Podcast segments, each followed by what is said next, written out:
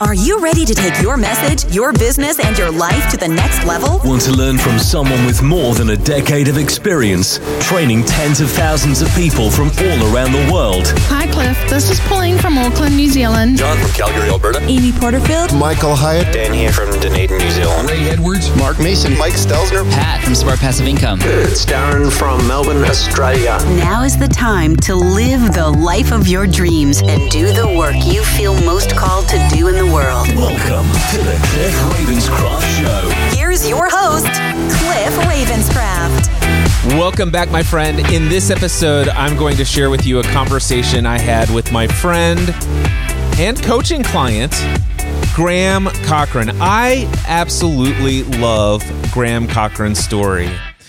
He is somebody who several years ago found himself in a very challenging financial situation, created some content on the internet, this thing called YouTube, and over the course of a few years, he built a business that was generating a significant amount of online revenue.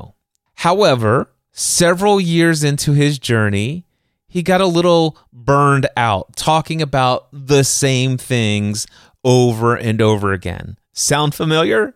You might be familiar with my own story. And if not, that's okay, because what I'm going to share with you here is my conversation with Graham Cochrane. Now, Graham hired me a few years back when he wanted to make a transition away from being known as the audio engineering guy into something that's a little bit more along the lines of what he most wanted to do, which was to teach people how to succeed in business. And he has made that pivot in an incredibly profound way. And it was my honor to be a part of his journey in a significant way for six months as his coach. Recently, Graham invited me to be a guest on his podcast, and the conversation we had was so powerful that I asked Graham, Do you mind if I take the audio from our conversation and throw that into the Cliff Ravenscraft show? And with his permission, here is that conversation right now. Well, Cliff, it is awesome to have you on the show. I, I'm pumped to be able to just have an excuse to hang out and talk because it's been a while. Um, as I said in the, in the intro, uh, we've been friends because you were a coach of mine and I was a client of yours, and we had an incredible six months where we worked together. And you were helping me through a major transition in my career and my business. And so it's fun to start from client relationship to friends, uh, then to now being able to just chat and have you on as a guest. So it's just a fun privilege of me to have you, of mine to have you on the show. So thanks for taking time out of your day and dropping wisdom bombs with my audience. Graham, well, thank you. It's an honor to be here on your show. And it's an honor to have the relationship with you that I do. Prior to working with you, I've had the privilege of working some, with some pretty significant people in the past. I think you and I both know some of the names that I've been connected with, and, and it just blows my mind today to know that I continue to have the opportunity to work with people who inspire me so much that at times when I first hear that they're going to take me on as a coach, I'm like, I'm a little intimidated by this. And that's always a good thing. I, I like people who inspire me. So it's been a pleasure to work with you and then watch all the things that you've been doing since that transitional season of life. Well, yeah, you've been instrumental in my life in a lot of ways, even after uh, the coaching relationship. You really helped connect me to some of the guys that were heroes of mine that ended up endorsing my book and able to get on people's podcasts. And so, man, just the talk about the, I, I just want to talk about for a second the power of connecting with people, building friendships and relationships where it, if the feeling is really a mutual friendship, because that just opens doors to like making a simple ask, like, Hey, what do you think? Do you think you'd be willing to connect me with a Michael Hyatt, you know, or a John Lee Dumas or a Pat Flynn? And, and those guys didn't know me personally, maybe saw a piece of content, but because you're good friends with them and you make a, a connection, say, Hey, you should connect with Graham. They're like, absolutely happy to connect with Graham. And there's nothing like that because there's no reason why they would connect with me in, in their busy lives other than you personally vouching for me. So, uh, I don't know. You, this is not part of my notes, but talk about maybe just the power of connection and how you've seen that work in your in your own business. I love this topic and I love that we've already gone down a side tangent, which is awesome. So, connections are huge. And by the way, you mentioned a simple ask. I if there's anything that comes to my mind when I think about vouching for someone, that is no simple ask.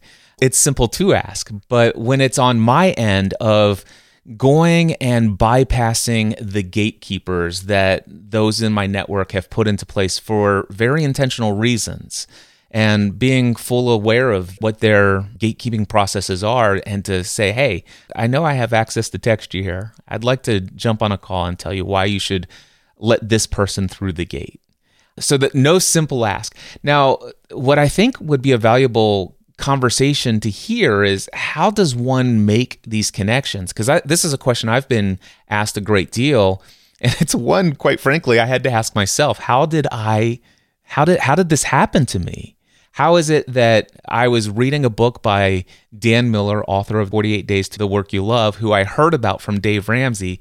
How do I go from hearing about this book, reading this book, have my life absolutely transformed by it, and then set a goal that one day I want to meet this guy and have a conversation with him. And not a conversation where I meet him at a conference, I stand in line with 20 other people, he talks to me for five minutes, and then at lunch, he forgets that he had a conversation with me specifically. I specifically want to talk to him about the fact that not only have I read his book and it's transformed my life, I want to talk about how, because I think it would be valuably inspirational and motivational for him to hear the encouraging transformation in my life but th- if that might be enough, but even the fact that I've helped sell thousands of copies of his book and the lives and the stories that I could tell of those people. And if there's anything that I came to the conclusion, how is it that within one week of publicly announcing that it's my dream, my goal to meet Dan Miller, he is a guest on my podcast and then afterwards invites me and or he actually says cliff can i be a client? Can i get a consulting with you for my podcast? And then one week later i'm doing a consult for his podcast.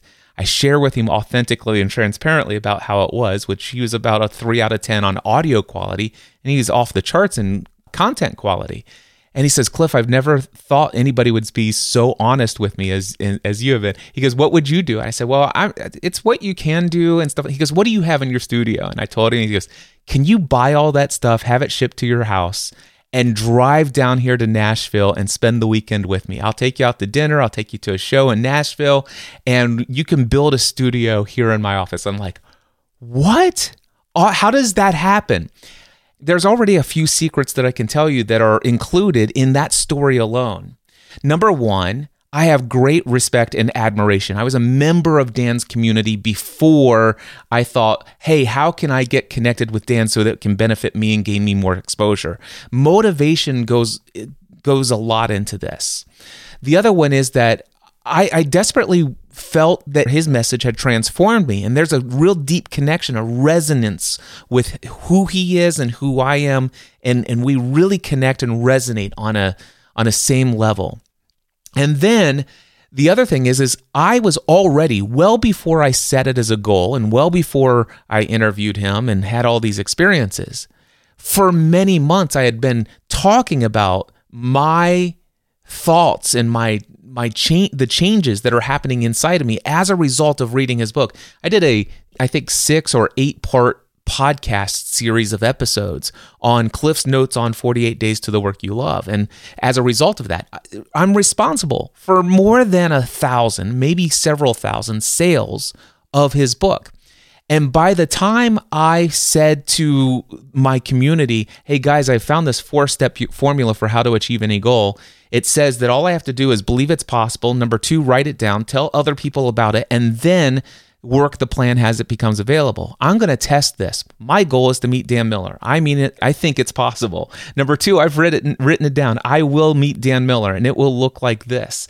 And number three, I'm now telling you, I have no idea what the plan is, but as soon as the next logical step appears to me, I will follow it. So I'm going to let you know if this four step formula for how to achieve any goal works.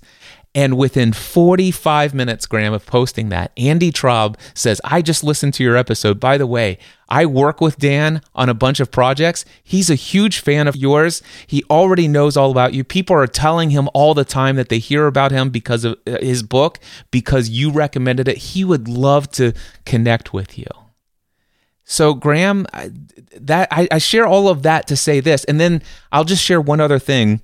So then all of a sudden Michael Hyatt, uh, also New York Times bestselling author, is over at Dan's place and says to Dan, Dan, what's the number one thing that's moving the needle more than anything else in your business? So far and far, I mean, exponentially more. What's the number one thing? Dan said, oh, bar none, it's my podcast, my audio podcast. And he says, really? And he said, yeah. He goes, you think I had should have a podcast? And he goes, yeah. He goes, I'll, I'll do some research. He goes, don't do some research. Seriously, just go and hire this guy. His name is Cliff Ravenscraft. If you want, I'll introduce you via email right here, right now. Within one week, I'm sitting in Franklin, Tennessee, in the home, in the living room of Michael Hyatt with a box of equipment setting up a podcast studio. And then I'm invited to speak at every single one of his platform conferences.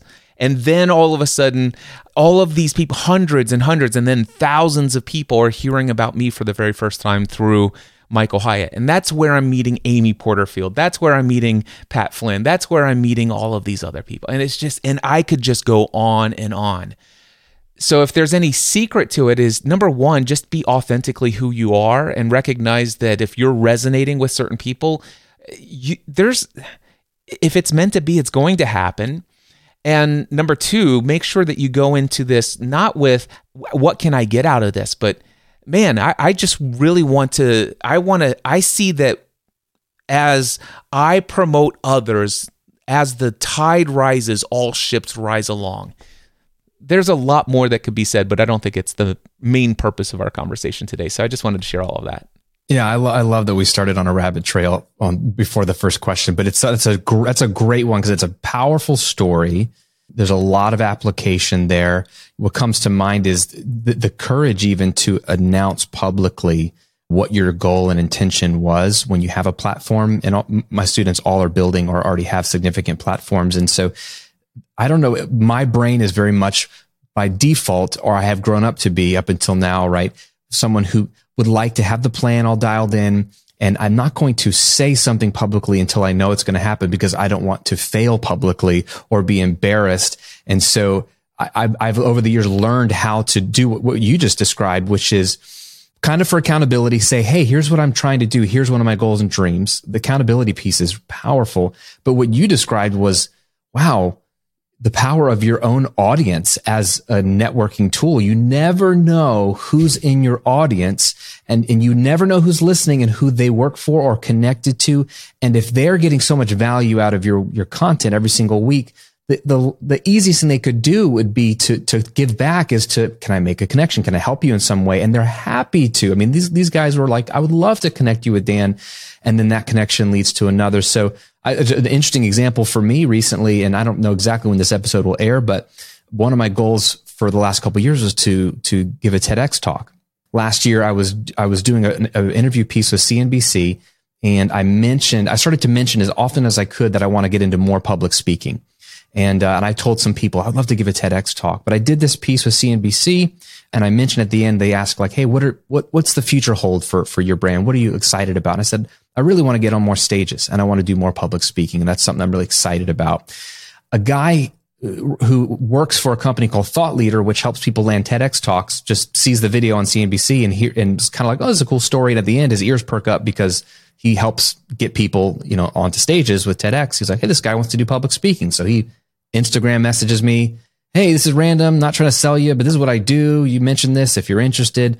And I was like, thought leader, I'm on that email list. Like I've seen Taylor Conroy's ads. Like I'm literally on that email list and it's like piling up all the emails to come to your webinar to like learn about your program. And I just haven't been doing it, but it was like the kick in the pants of like, all right, I'll take the call.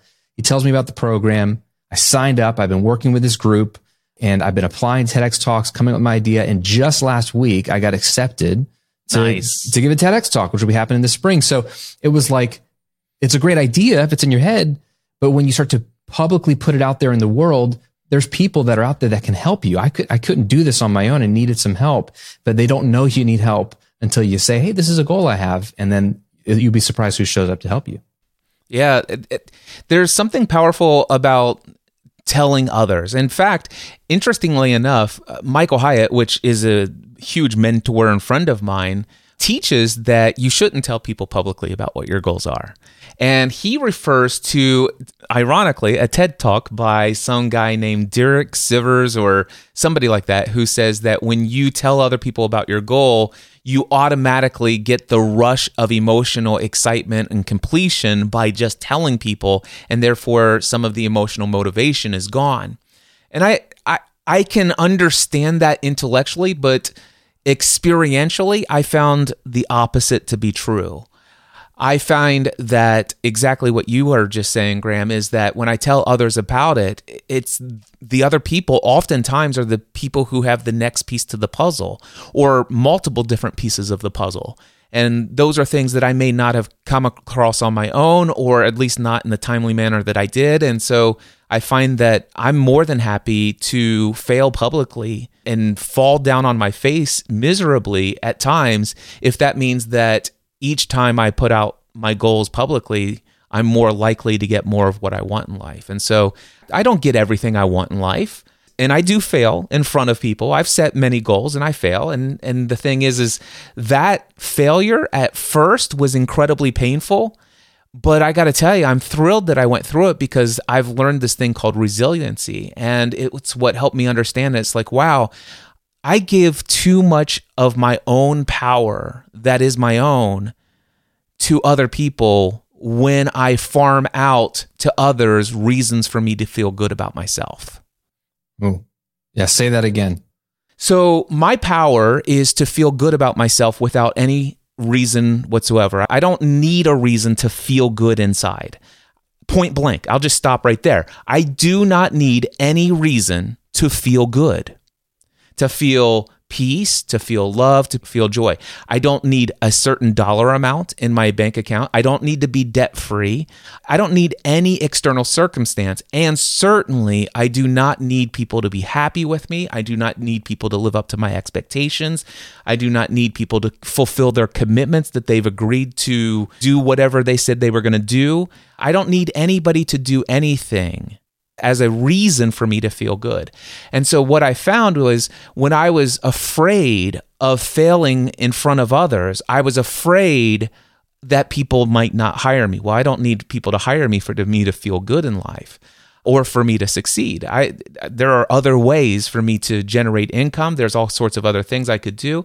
Uh, yeah, so uh, that's what I really came down to. So I'm thrilled that I overcame that fear of what people think about me, what people feel about me, because now I, I'm, I'm able to just go inside. And we've talked about that in the past in our coaching sessions that that that peace, that love, that joy, it's available inside of us regardless of any external circumstance.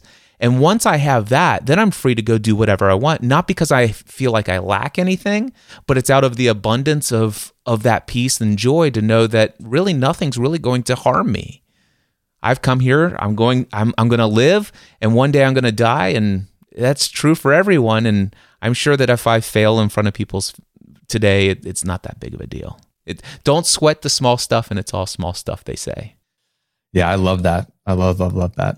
So let's talk about that a little bit because you know you you touched on your story a little bit of how you you know and we don't have to get into all the details. I know people can go check it all out. You've been doing podcasting. You're like the godfather of podcasting and, and not just only doing it for fun, but uh, coaching some of the biggest names in the podcasting world into how to have a podcast, both from the technical side and content. And, and so that's kind of where you made, you made your name and you were literally the podcast answer man. So you have this, this brand that's very like specifically to the podcasting world. You're the expert on podcasting. You have a huge client base and then a very uh, high profile client base. Everyone's like, you've got Dan Miller telling Michael Hyatt, you should hire this guy, Cliff, for the podcasting thing.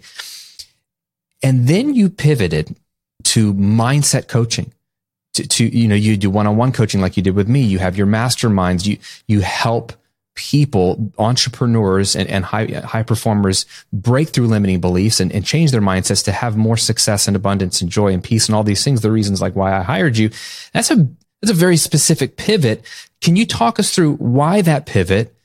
What was it scary to make that pivot to, to go from like, I'm known as the podcast guy to I'm going to do mindset coaching and, and what did that transition look like for you?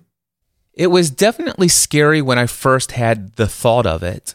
The reason for it is I was getting quite frustrated with what I had been doing for the last 10 to 12 years. First two years as a hobby, but then 10 years as a full time self employed business owner. What happened was people were coming to me for strategy. They're like, hey, I want to launch a podcast. I want to build this size of an audience. I want to generate this kind of money. I want to build a side income so I can leave my day job. I want to, all of this stuff. They, they had the dreams of what they want to do. And what they needed in their mind was strategy. They need, I just need to know the step by step technical aspects of exactly how to launch this podcast. I had that. I could give it to them in a heartbeat. Then there were, well, I need the strategies and the techniques for frequency of content, how to communicate, how to get rid of these certain things. So they want tools, techniques, strategies, formulas, frameworks all of this under the umbrella of strategy. And what I found is most people came to me for strategy. And this was, quite frankly, got me to the place where I was making about $500,000 a year selling people the strategy that they were looking for. The problem that I had was that that's not really what I feel is the most valuable thing that I have to offer the world is not strategy. Strategy, you can find that in a Google search. I mean, most of the things people were paying me $2,000 for my four week podcasting A to Z course, they could get free on YouTube. Now, don't get me wrong, there's something valuable in the way that I teach it above and beyond the, the time that I've taken to, to learn things. I'd already put 10,000 plus hours into podcasting, which Malcolm Gladwell talks about that in his, I think it's called The Tipping Point or one of the other books. But anyway, I, so I understand the value of the strategy that I had. But what I realized is how many people were failing to achieve what it is that they were setting out to do. Don't get me wrong. They by the end of the course, they had a podcast, and their podcast quality, audio quality wise, bar none, among the top, the best of the best. But what I recognize is how many people had invested significantly in my coaching, in equipment, and then countless hours putting out content, but not once really ever making any forward momentum on the things that they said that podcast was going to do for them. And what I discovered is that you don't start with strategy. I learned this from Tony Robbins. He says state, story, and strategy. I'll give you a perfect example of this, Graham a guy was on Clubhouse the other night and he says, Cliff, I've been listening to you. Hey, thanks for this Ask Me Anything session. I have a question for you. I had a podcast. I actually have a podcast. It's on hiatus right now. I did it for two years. I was doing four to five podcast interviews a week every single week, and I did that for two years, almost 200 episodes. And quite frankly, I burned myself out. I never made a single penny, which was my ultimate goal from day one. I never made a single penny, and all I spent was countless hours scheduling interviews, doing the interview, editing the interview, editing into clips, and putting out on all these social media channels. Not once did I make a penny. So finally, I burned myself out, but I'm thinking about getting back ready, going back to it. The only thing is, is I know that this thing that I'm going to, if I don't have a niche, I'm not going to make any money. And so, first of all, there's a story right there. I already know that if I do not choose a niche, I'm not going to make any money. Now, there is value in having a niche. Graham will tell you that. I'm sure he's told, if you've been following his content, you know the value of a niche. But it's not true that if you don't have a niche, you can't generate income. That's baloney.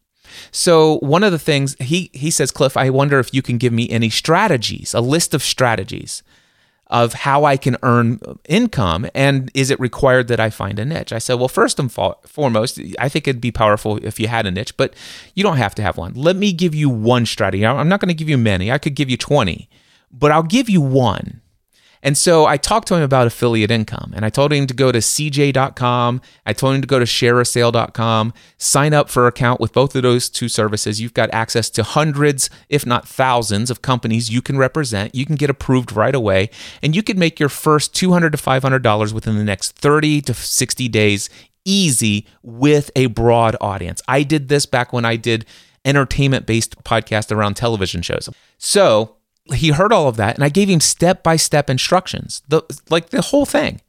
And th- this was what he said right afterwards. yeah, That sounds like a whole lot of work. That's just another thing I'm going to put on the list of things that I need to study and research. And so, what I want you to hear is there's no way, I just gave him a guaranteed, there is no way that you could not make $500 if you did all of the things that I just said. But the thing is is he has no ability to do that because of the story he's telling himself. That's just another thing I have to learn. There's too many things for me to learn. I'm overwhelmed by all that there is to learn. There's too many other things that are more important than spending time reading all the stuff that Cliff just told me about. And I already know my story is that if I don't have a niche, I'm not going to make any income. And all of that, his story is coming from his state. I'm not worthy. I'm not good enough. I don't have what it takes. He's got a low level of consciousness. He sits down in a negative mindset. And so, if you don't first start with your state, you have to get out of that negative mindset. You've got to get into a mindset of anything's possible. I have the courage. I will take the time to learn. So, if you get into a positive state, then the story will be wow, I don't have a niche but I have a desire and a commitment to generate income, and I need at least one thing that I can study. Wow, Cliff, thank you for sharing me with this with me. This sounds like it's a lot to learn, but I'm committed to learning this. In fact, I'm going to spend at least two to five hours a week for the next four weeks mastering the skill of affiliate income. Thank you. See, that's a different story. The strategy is the same, but if you don't have the right story in your mind, the right narrative, the way that you're thinking about it, then you'll never do the strategy. You can't get to the right story or the right narrative without the right state of being, the right emotional state, the right level of consciousness. And so, this is what I found with so many people who were hiring me. They're paying, I, I came up with a building an online business workshop. People would travel to my home studio here and I would teach them how to do this. I said, I've got an 11 step formula for how to build a successful, profitable online business. By the way, step number eight is create content. And what happened was the reason why I wanted to make the transition out of Podcast Answer Man to Mindset Answer Man is because people were hiring me because they want to create a new life, but they're starting with step eight.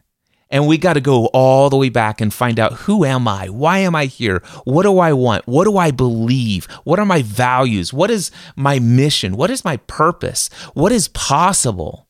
Let's start here and build from that foundation.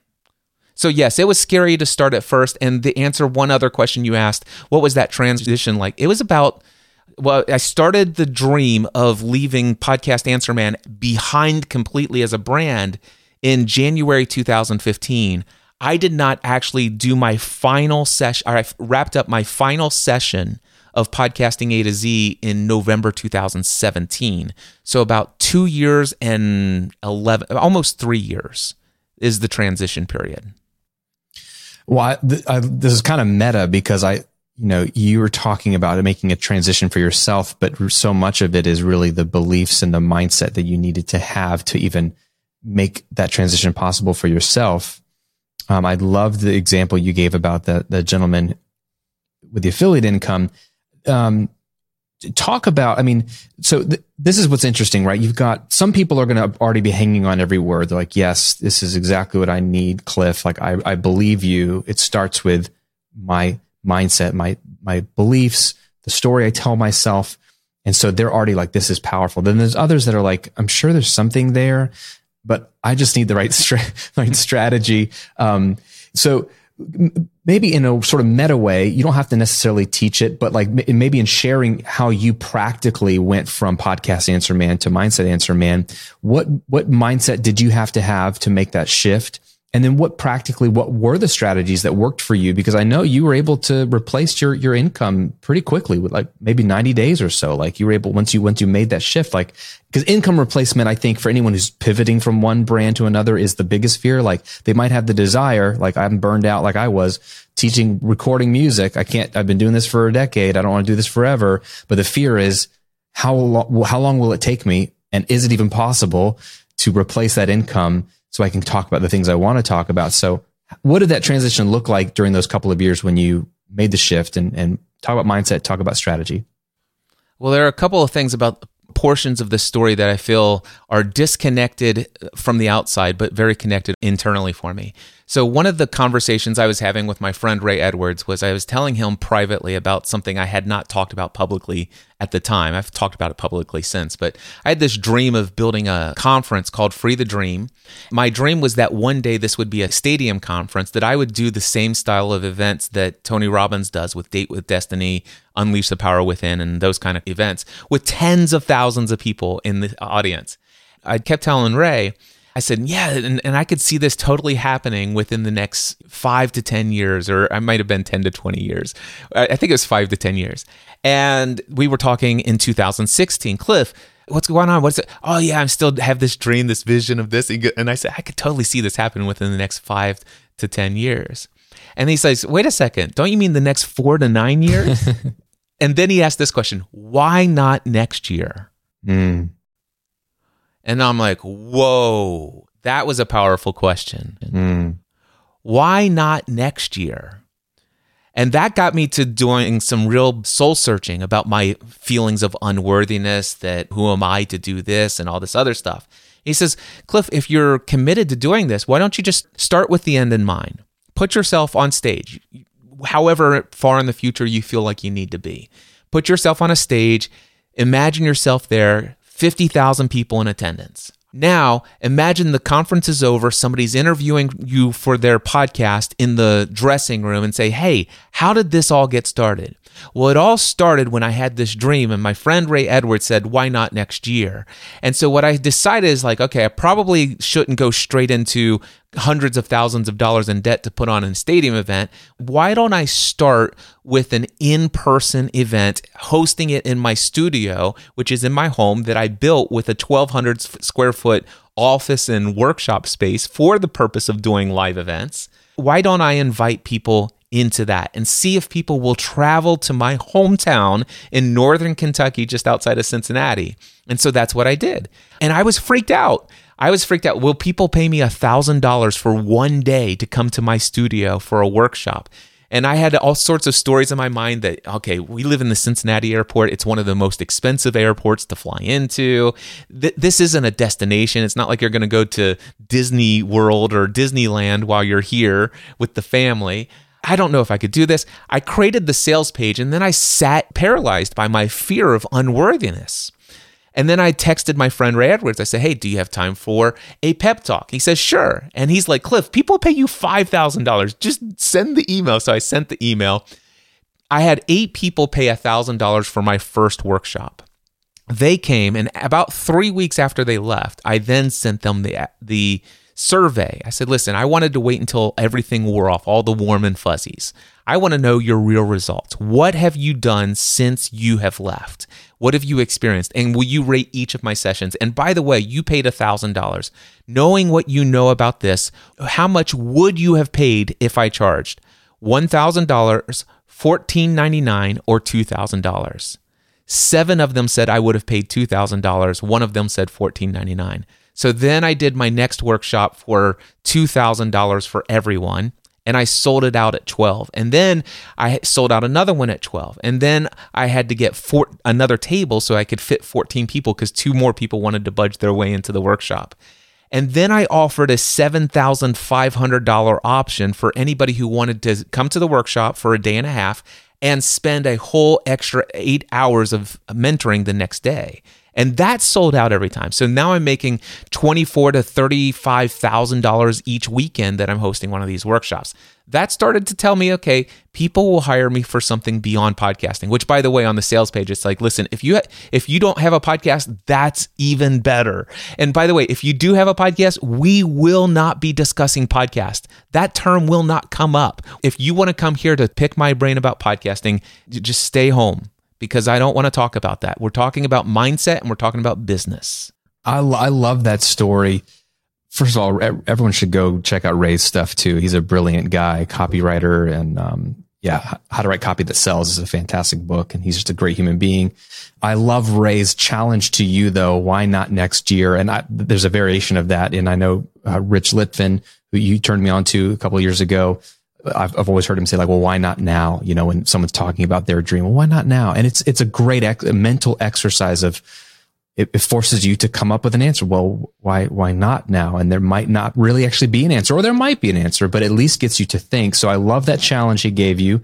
Um, it, it, speaks to having someone in your world that can ask you challenging questions, whether it's a coach or, or a peer who's along the journey with you. I love that. And then I love how you, you have this big, big dream of the Free the Dream conference, which you ended up doing the conference, but like even like the, the ultimate version of it, you had that but you still took action on a version of it that you could you could go now with. You know how, what's the fastest way i could do a version of this? And i know some people get stuck with that sort of um, i guess they call it the extreme reach barrier where it's like well i can't you know, have a 50,000 person event. So I guess I won't do it. And then they don't do anything. But you, you were like, well, I could get a few people over. And then you, you tested everything. Could, could I charge more? Could I offer multiple versions and tiers? It's all that sort of price elasticity. It's just all an experiment. And you had the, the, the, the creativity to see it as that. Like you're just, you're building something and trying something out. And, and the, the tangible benefits were more income you know, you're proving concept that you can do this business. And then I'm sure then the confidence and the, the like, the I believe I can do this factor has only raised even higher now, and which allows you to snowball this thing into actually doing a live event, which you did, and then completely building this whole other brand, which you you have. So I just I love that story. Can you just maybe speak to someone's thinking, oh, that's great. I, I need to do something like that. But what is a common like mindset where people get stuck without taking that first step of at least an iterative version of what they want to do? Like, where do you see in your clientele that people get stuck that they wouldn't do what you just did?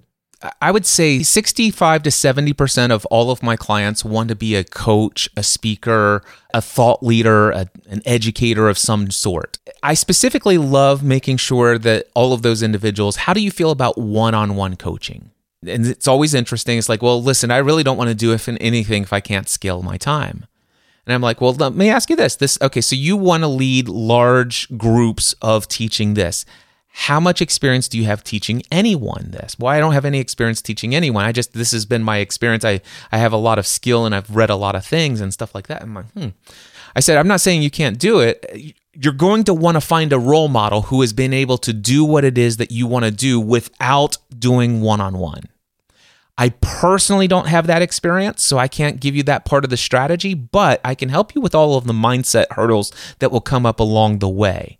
I'm sure there's somebody out there who's just gone straight to large events and and just did it. By the way, it would appear that Tony Robbins just started out with stadium events, except for the fact I, I study enough Tony Robbins materials that I know that he started out going to Jim Rohn seminars he started out with renting his own Holiday Inn rooms with sometimes 10 or 12 people in them. Why would I think I'm going to start any bigger than Tony Robbins? So, what I recognized is this there's a number of people who want to be known as a powerful thought leader, coach, teacher, trainer, educator, whatever you want to call this yet they're unwilling to invest time initially in one on one and getting to know all of these people. In fact, what they're doing is like, I just need to build out my website, I need a podcast, I need all of this other stuff. And it's kind of like somebody who has, you know, my mom is a is the greatest baker. She bakes the best cakes she's invited me to help her over time and all of these things. And so i i know what i want to do with my life. I want to open my own local bakery and i want everybody in the whole community to come buy my baked goods. Here's what i know. I know that i need to spend the next two years coming up with capital. I need to get people to invest in this. I need to get uh, signs. I need to get a logo. I need to get a website. I need to start doing social media. I need all of this stuff. Meanwhile this same person person does no baking whatsoever for that year. Yeah. Doesn't bake a single it doesn't it's ridiculous. make sense. Yeah. It's like I want to be a baker. Well, bake.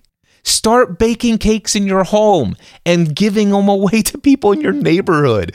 And start a birthday list and start bringing birthday cakes to people at work. I mean, just just bake. If you want to be a baker, bake. If you want to be a coach, coach. If you want to be a speaker, go speak. Speak to an audience. I mean, you could you could speak anywhere.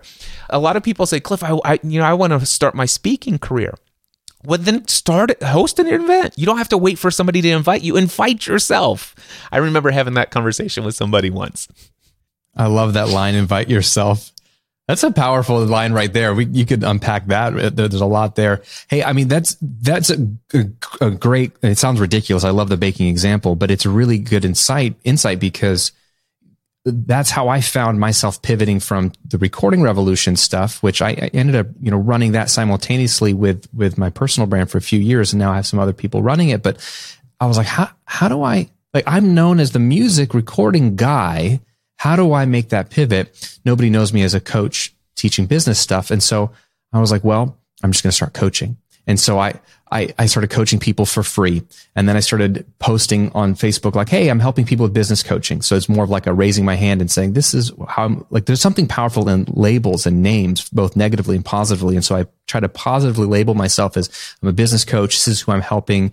And then when I did that and made that like public, I had friends and connections who had businesses who knew me and knew that I had some success say, Hey, I would love to be one of your, clients. So then I started working one on one and all of that was allowing me to test material, test pricing, get reps, get experience, figure out, you know, their pain points. I mean, you're getting paid to research your target avatar in a way if you do one-on-one coaching. So I, I 100% agree. It's a great way to, when you start to take these steps, much like you did with your events, like the next step presents itself and you're doing something publicly and then people see it and then they want to be a part of the next version or they want to hire you and you can't just go from A to Z. You have to literally go through the alphabet. You have to go through all the steps, but that's the beauty of it is you can start that journey at any point and you'll see what the next step looks like. I love that you're talking about the next step logically appears. I was listening to some Bob Proctor videos this morning on YouTube, and I want to read this to you. He says,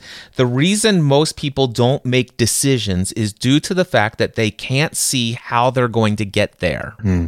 So, what do they do? They keep doing the things that they can see how they're going to get there. And this is why their life never really changes. That makes total sense. It's a people have a would you say would you agree with this cliff? You know more, better than i do. Would you say people have a high high desire for a high need for certainty in their lives? A lot of people do. It, certainty well well certainty is a need for everyone. So I, again for, i'm borrowing from tony robbins. He talks about the six human needs which is certainty uncertainty connection slash love, significance, growth, and contribution. So certainty is a need for all of us.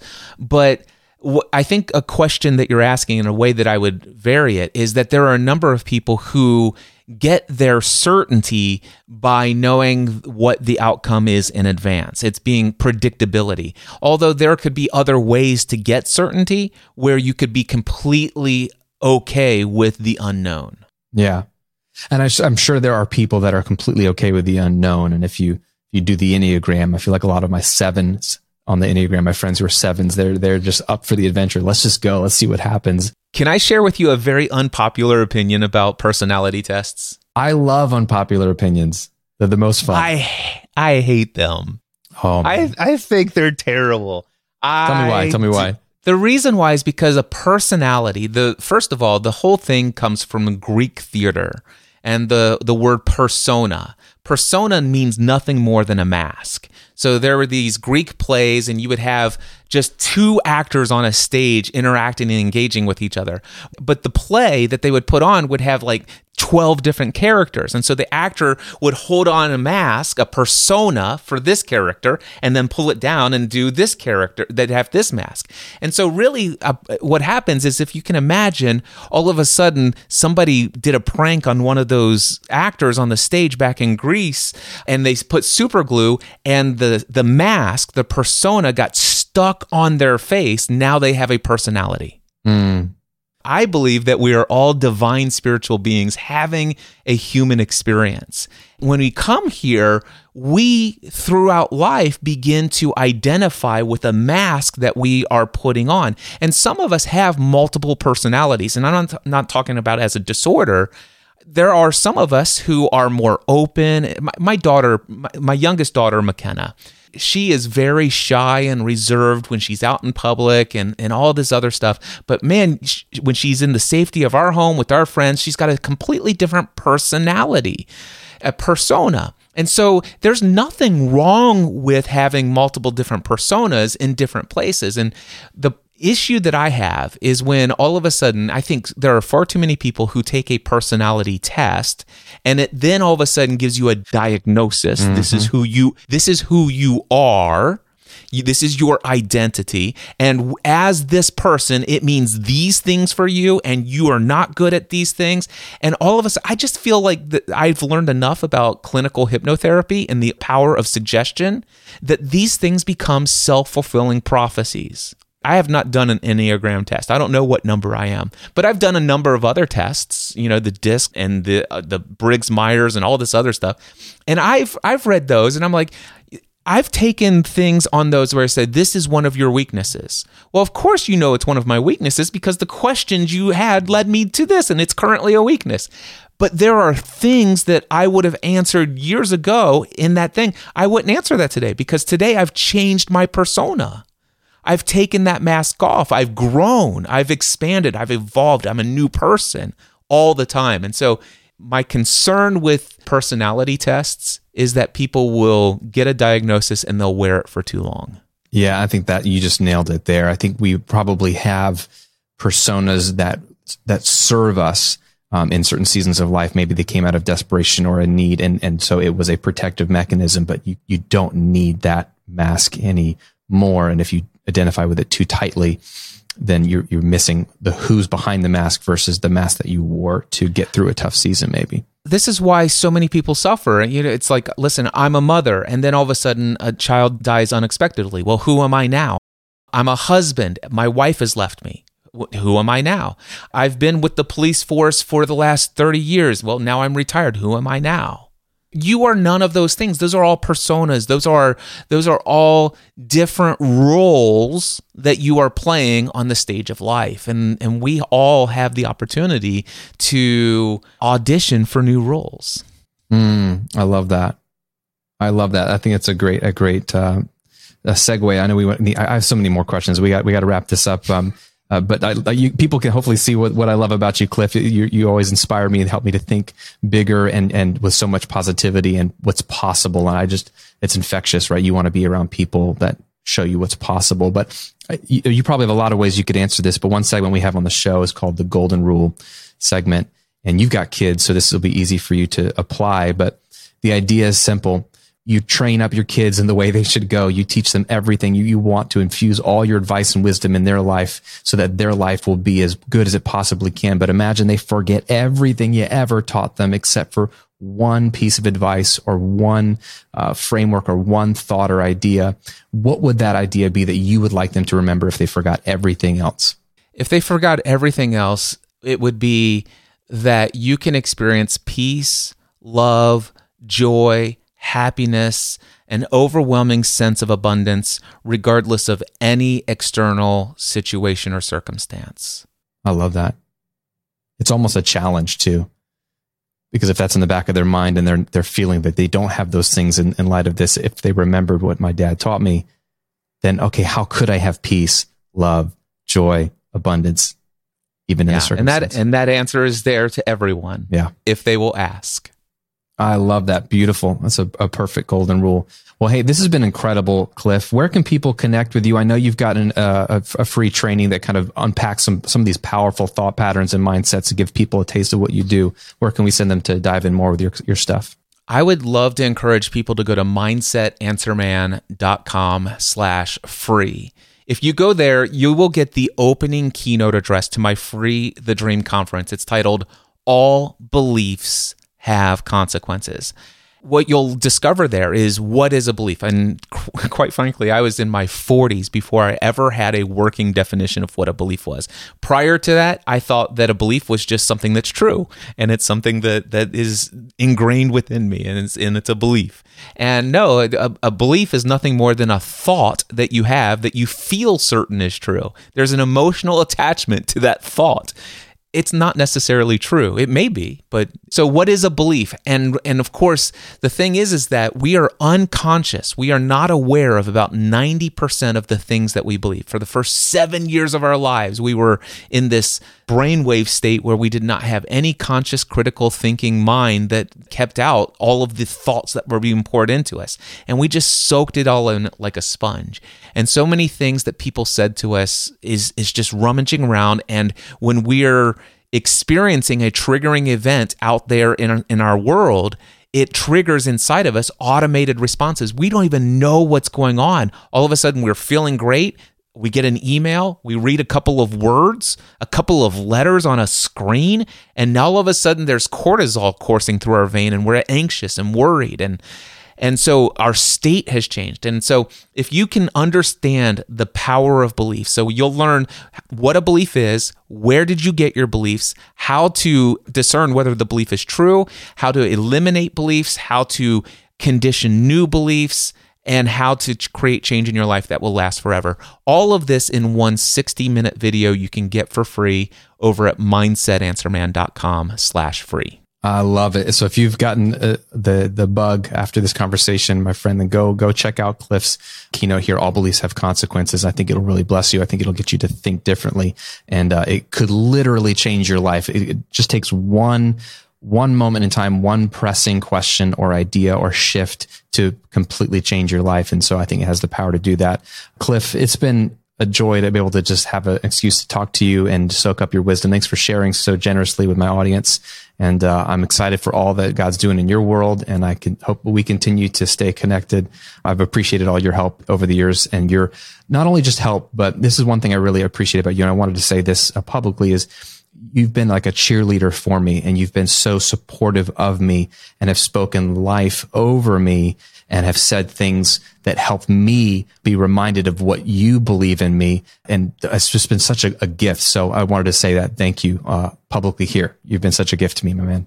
Thank you. And likewise, brother, I, I really appreciate you, our friendship. There's no doubt in my mind our paths were divinely inspired to cross. And I'm so thankful to do this journey of life with a friend like you in my life. So thank you. Thanks, Cliff. Appreciate you, brother. Well, I hope you enjoyed that episode with Cliff. I always get so much out of my conversations with him. He always challenges my thinking in a good way, and hopefully, he provoked your thinking as well. As he mentioned, make sure to check out the free challenging training that I think will unlock a lot of things for you called All Beliefs Have Consequences that Cliff has put together. It's free. Just go to mindsetanswerman.com slash free. If you're watching on YouTube, we'll link to that resource that he offered below in the description and get a little bit more of a taste of how Cliff coaches and thinks and teaches. I think you're going to get a ton out of it.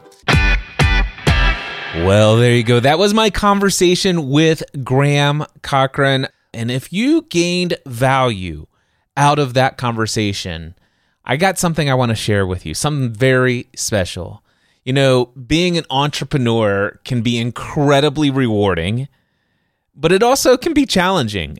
And trust me, I know. I have experienced the challenges and I actually work with lots of entrepreneurs who experience the ups and the downs of the entrepreneurial journey. I know that at times we can seem to feel stuck, overwhelmed, unsure of what is the right next step to take. And maybe you've been struggling to maintain your current level of success with the ever changing landscape of what's going on in the world today. Maybe you're unsure of what it would take to scale your business to the next level. When you're working alone, it's difficult to figure out what is the right strategy that's going to work for you. But here's the good news you don't have to do this alone. I'd like to invite you to join the Next Level Mastermind. This is a small group of like minded entrepreneurs who are all committed to achieving their dreams through a business that makes a powerful and positive impact in the lives of others. This is more than just one of those online communities. This is a place where you will receive expert coaching, insightful feedback, and the support you need to overcome any and every obstacle on your entrepreneurial journey. Imagine having a group of people who understand your struggles, who will celebrate your wins and victories, and will provide real, actionable advice that can instantly help you move forward. That's what the Next Level Mastermind is all about. I've been hosting this every single week since November 2017. There are members who have been in this group for five years and some of them going on their sixth year. If you are ready to take your entrepreneurial journey to the next level, I encourage you to join us. Head over to nextlevelmastermind.info. That's not .com, it's .info. Again, that's nextlevelmastermind.info. Link will be in the show notes as well. And apply today. And until next time, I encourage you to take everything you do to the next level. Mindset Answer Man.